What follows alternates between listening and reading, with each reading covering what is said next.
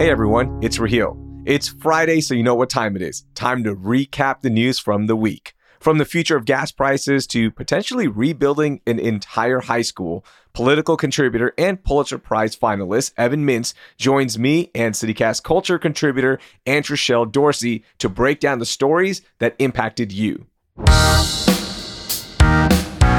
It's Friday, April 7th. I'm Raheel Ramzanali, and here's what Houston is talking about today.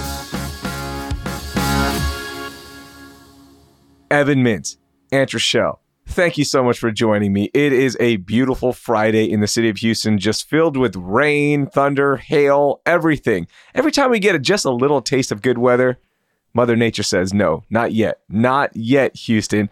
Antrashell, welcome in. First time with you. How are you? I'm good. How are you? Welcome to City Cast Houston. Thank you so much. I'm doing all right. Evan, three weeks in a row. You doing all right?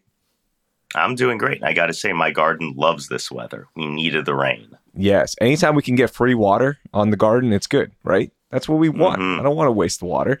All right. Ladies first, Antrashell, what was your biggest story of the week?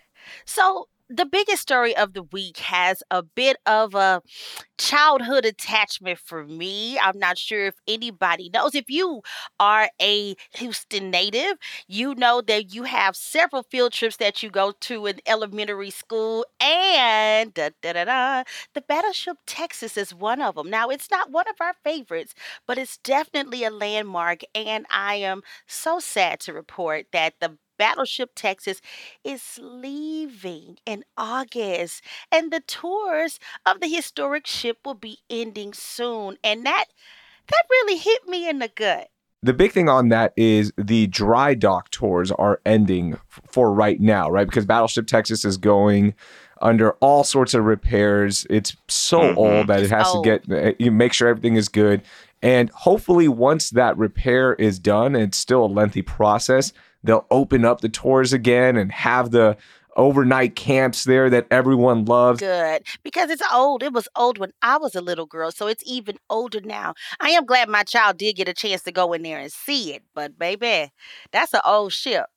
Oh, it is old, old. It is. It It is. served in World War One and World War Two. Yeah. You know, most ships that you're going to see around today, they were from just World War II. So it's fascinating to have a real piece of history right there uh, on the edge of Houston. But I, I've been frustrated with the area around there, the uh, Battleship Texas and the San Jacinto Monument, because it has been in a state of disrepair Mm. for a long time. I tried to take my daughter out there, maybe go to the top of the San Jacinto Monument. The elevator is broken. You can't get down there. I feel like that if Texas has a budget surplus this year, maybe we should spend a million or two just making the area around there nice. We got a lot of people in the state who say they love our state and love history and love our legacy. So why don't we make it at least look nice rather than just uh, uh, spread a lot of uh, pretty words and angry rhetoric about it? Ooh, I like that. and also improve the ferry service over there. Like make it a little bit faster. Maybe have a couple more boats running so it can become a destination where Houstonians want to go and take their kids and educate everyone about the history of not only our city but our state. hmm All right, Evan, let's go to you. What is your biggest story of the week? the biggest story of the week is that OPEC is cutting oil production, which means da da da da, we're rich again. oil prices are up. Houston can make money again. We're going to be getting $400 fajitas. People are going to be buying cars they can't afford. It's going to be incredible. I love it. Good news for Houston. Now, what this really means is that a lot of the shale production in Texas, the tight oil, really only makes financial sense when oil prices are high. It's expensive to do that type of work. And the longer we go, the cheaper, easier plays get all dried up, and we got to go on to the next one, and the next one, and the next one. And we got to put in more innovation, more technology, more work to get it out. It's more overhead. And so when oil prices are around 60, 70, that stuff doesn't make financial sense. But when we're at 100, oh, well, then the money starts rolling in. So, you know, it's bad news if you've got a car that uses a lot of gas. It's bad news if you can't afford to fill up at the pump. I understand. But as a Houstonian, I'm quite glad to see that our oil companies are going to have some work to do. hmm So, bottom line, good for the city, bad for consumers who have big, heavy cars that use up a lot of gas because gas prices are going to be going up because of this, Evan. Oh, absolutely. But I've got to say, for me, with my little 10 year old Honda Civic, I I don't care. but do you really care about oil prices? Because you're never gonna not not get gas. Gas prices raising. I get it. It's gonna cost, but you need gas, baby. Just pull up, fill up, and go on about your business. Yeah, but a lot of dudes in Cypress who have those huge monster trucks driving to their nine to five corporate jobs, they're gonna feel it. That's about that. But you and me, Evan, hey, my, my little Prius, I've never felt gas prices uh, impact me. Does it suck that now I'm paying thirty dollars a tank as opposed to the or twenty I like paying with the Prius? Yeah, kind of, but it does impact a lot of Houstonians. hmm No, it's gonna it's gonna uh, feel a little more pain at the pump, but I think we've got to realize there's a reason why Houston is here. It's not for you know the beauty and the rolling hills. It is because this is where all of the oil and gas companies are.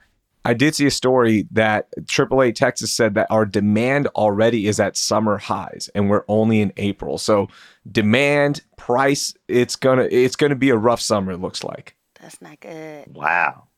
That's Yep. Hey, th- that's what I like to hear. Keep buying that gasoline. keep buying those petroleum products. Like the moment when demand goes down, that is when I freak out. Mm.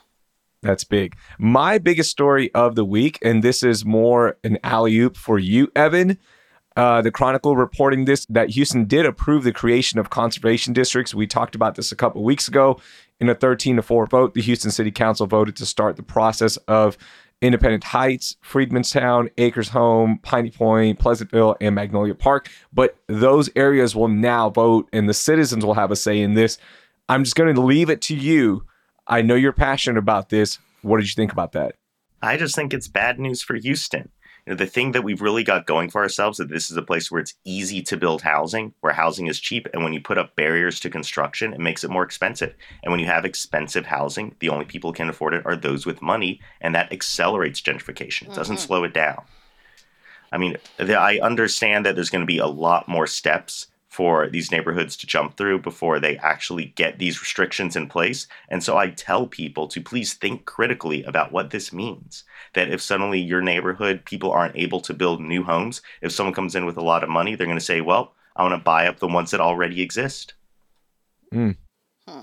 Perfectly said. Perfectly said. This is why I gave you the alley oop. All right, Aunt Rochelle, Thank you. what is your most overlooked story of the week? So, and I'm going to be honest with you, this story is overlooked because there are a uh, 10,000 other things that we could be talking about, but I think we definitely do need to have a conversation about this. The unofficial Houston, Texas landmark over Interstate 45, the Be Someone, right? It makes us all feel so good. Someone has already painted over it, and now they're facing felony charges. And it's just really sad because that was a beautiful landmark, right? why would you why would we mess this up? Someone has covered it over with uh no war no peace. And that's a nice statement i get it but be someone. It was a staple. It was there. We had started putting it in our graphics. And i feel like that's really looked over because i think people are are are not realizing how you just got to leave people's stuff alone. Just leave people's stuff alone. It'll be all right. So, felony charges on painting over graffiti. uh-huh. Hmm Hmm, I mean, that's graffiti, the felony charges are probably reflective of the amount of cost that, that it would take, the, the damage inflicted. And I've got to say, at a time when the district attorney's office is saying that it doesn't have the resources it needs, that we have this massive backlog of uh, violent crimes, of murder cases, why are we going after this? Like, what is the point on this? You know, the, I think the beauty of the Be Someone Bridge was that it was organic and that someone painted up there not under order from the city, not Mhm. with a grant from some sort of arts fund. They just decided to do it. And other people would go up there and paint over it, and then it would come back later. Mhm. Let it grow and die, let it thrive, let it be a living thing rather than just saying it has to be stuck like this. You know, Mm. I'm going to tie this back into the conservation districts. Houston is great because we are a place that is organic, that isn't stuck, it isn't cold, that we're always growing. And let's just let Houston be Houston. Let's be someone. come on evan that was you was preaching There is a charm about that organically. Look at that. But I'm going to organically bring it in that I think the Be Someone slogan and the Houston sign is kind of dumb. I think we can do better. I know we're rallying around this and it's it's become our unofficial motto here, but when you really think about it, like be someone, come on, we can do better. We're Houston.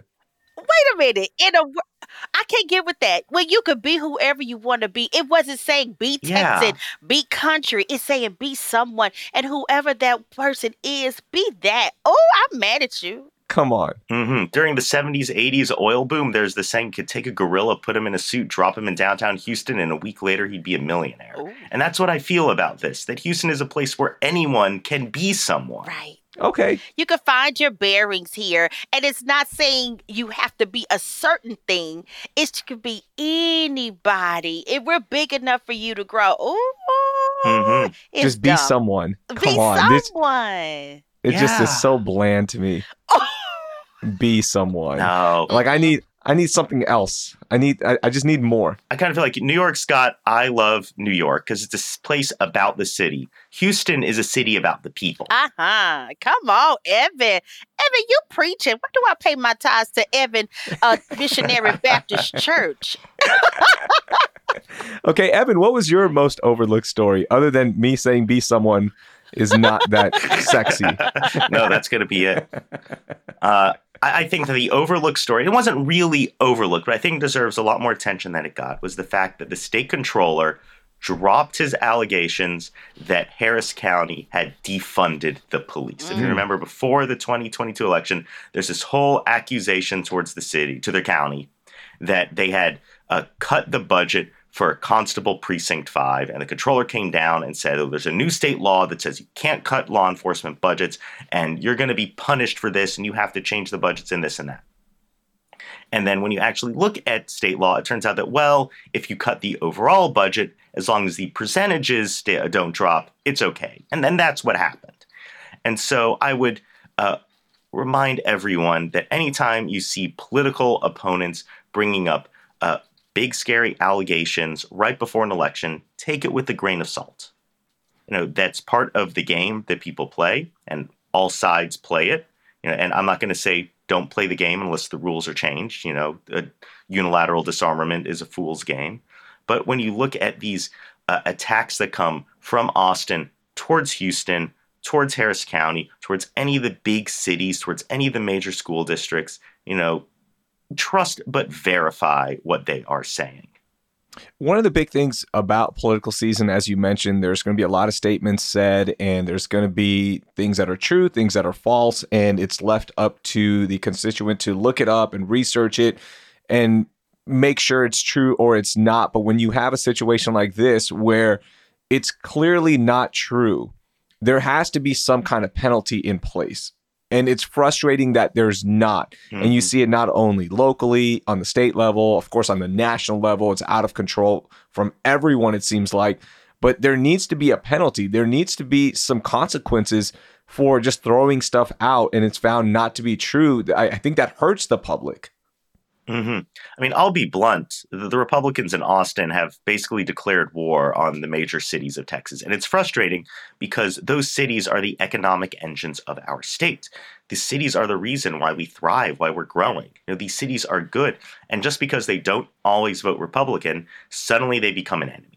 And that's unfortunate. And you see these elected officials up in Austin throw everything they've got at the cities to hurt them, to undermine them. And in the end, it may feel like a political win, but we all lose. And so you ask, where uh, the punishment for this? Like, where's the referee to come down and blow the whistle? That's the voters. And you've got to come down and say, we don't want to put up with this anymore. We'll move to my most overlooked story. And you know, I've got to represent the suburbs out here Richmond, Rosenberg, Fort Bend ISD. That's a school system that we use. Well, Fort Bend ISD has proposed a $1.26 billion bond that will increase our tax bill here in Fort Bend by about $2.50 for a $300,000 house, but in Fort Bend, houses are a lot more expensive. Well, these funds will now be used to rebuild Clements High School. That's a high school I went to, and I recently spoke there as well to the freshman class. They're literally going to rebuild the high school because the school is so old. It has so many foundation issues. It is falling apart. Well, the- the problem is last year, voters said no to a voter approved tax rate increase. And I have a feeling this bond is also going to fail, and Fort Bend ISD is going to be facing a lot of issues. They're already facing a $47 million deficit, and they've tried to cut back on some things, but you just can't make that much money up. Teachers are not getting raises like most places, it seems like. And there's going to be a big, big issue here in the upcoming years for Fort Bend, not only because they can't rebuild a big high school, you can't upkeep other schools, and so many people are moving to Fort Bend just around my neighborhood. They're building a whole new neighborhood, and the high school there, Travis High School, is already filled to the gills. So there's no room. They can't afford to build a new high school. This is going to be a disaster if this bond doesn't pass. No, it is a real shame that we're not seeing Austin care about the quality of our school districts. We need the money. It used to be that majority of funding for local school districts came from the state. Now it's flipped. I know that majority of the funding for Fort Bend ISD comes from local property taxes. But what we're seeing Austin do right now is that they're trying to siphon away that money into vouchers with no accountability, no strings attached to anyone who calls themselves not just a school, but just school services. You know, someone who provides tutoring services can get this money. And it's absurd. You know, the, the foundation of a healthy society is good education. And Fort Bend is a great place. And we need to make sure that the schools remain great. Mm-hmm. Yeah. Agreed. And so many families move out here because of the school system. And if the school system is facing a deficit and continues to, um, Fort Bend ISD is going to be facing a lot of troubles and a lot of tough decisions uh, in the upcoming years. Okay, hmm now let's go to something happy, please, because now I'm all riled up because Fort Bend ISD has given me so much. that. Yeah, I mean, it's where I went to school. It's where my Yeah. family and my my siblings and my daughter goes there right now. My second daughter hopefully will go through the Fort Bend ISD schools, but you know, there's there's a lot of tough decisions to be made here. Moment of joy, Aunt Rochelle, come on, give me something to get me happy to end this on a high note. Well, I think I'm about to make you very, very happy. Now, let me just say this roughly about 9% of Texas students that are identified as gifted and talented, right? And I need to make an announcement today that my son, my only begotten son, Axum Nova, four years old, is gifted and talented and has been accepted into nine HISD gifted and talented programs. That's giving me joy. Amen. That's it. Yay! Look at Everybody that! clap. Congratulations. Everybody clap my child, right? and I only that is beautiful. right at four. It's one thing to know as a parent. You guys are parents. As a parent, it's one thing to know and see your child doing great things. It is not that you need validation from anyone else, but then when the world sees their greatness, it is an humbling feeling to know that your child is considered among the greats. Now, we already knew, but just the fact to have that on paper just made it so much more. So he will be entering into uh, kindergarten, gifted and talented, right off the bat. Now his father and I have to just decide now which school is he going to go to. I was going to say, is it going to be like a, a really highly touted college football recruit where you have nine caps and you're going to have to pick somebody? You're going to have a, an announcement? I you know, we thought about that, but it was like, yo, this is kindergarten, okay? Like it's let- kindergarten. it's kindergarten. Let's let's just see. Now, I don't know what they do in gifted and talented kindergarten because all I knew about is coloring and crayons, right? But I'm, I'm excited to see where this goes. Congratulations. That is so Thank cool to hear. That is uplifting news. Evan, how about you? What is your moment of joy? Well, my moment of joy is that it's Passover, the Jewish holiday celebrating the Exodus. And it's my favorite holiday because it's one grounded in a celebration of liberation and the breaking of chains.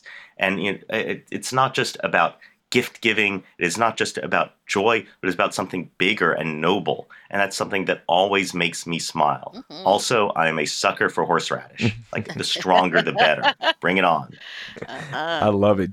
All right, my moment of joy quickly.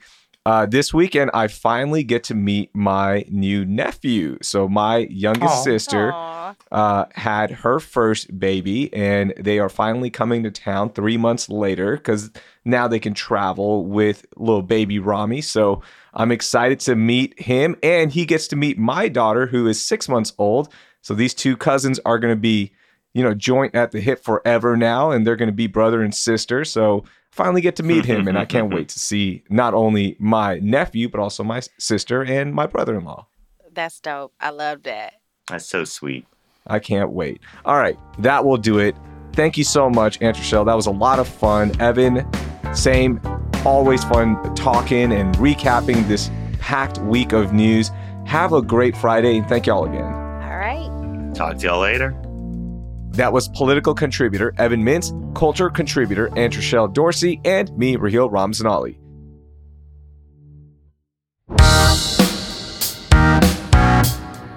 That's all for today here on City Cast Houston. Our lead producer is Dina Kesbeh. Our producer is Carleon Jones. And our newsletter editor for Hey Houston is Brooke Lewis. And the host is me, Raheel Ramzanali. Our music is by the band All the Kimonos. And we will be back on Monday with a look at how inflation is impacting our city. Thank you for listening, and I hope you learned something new.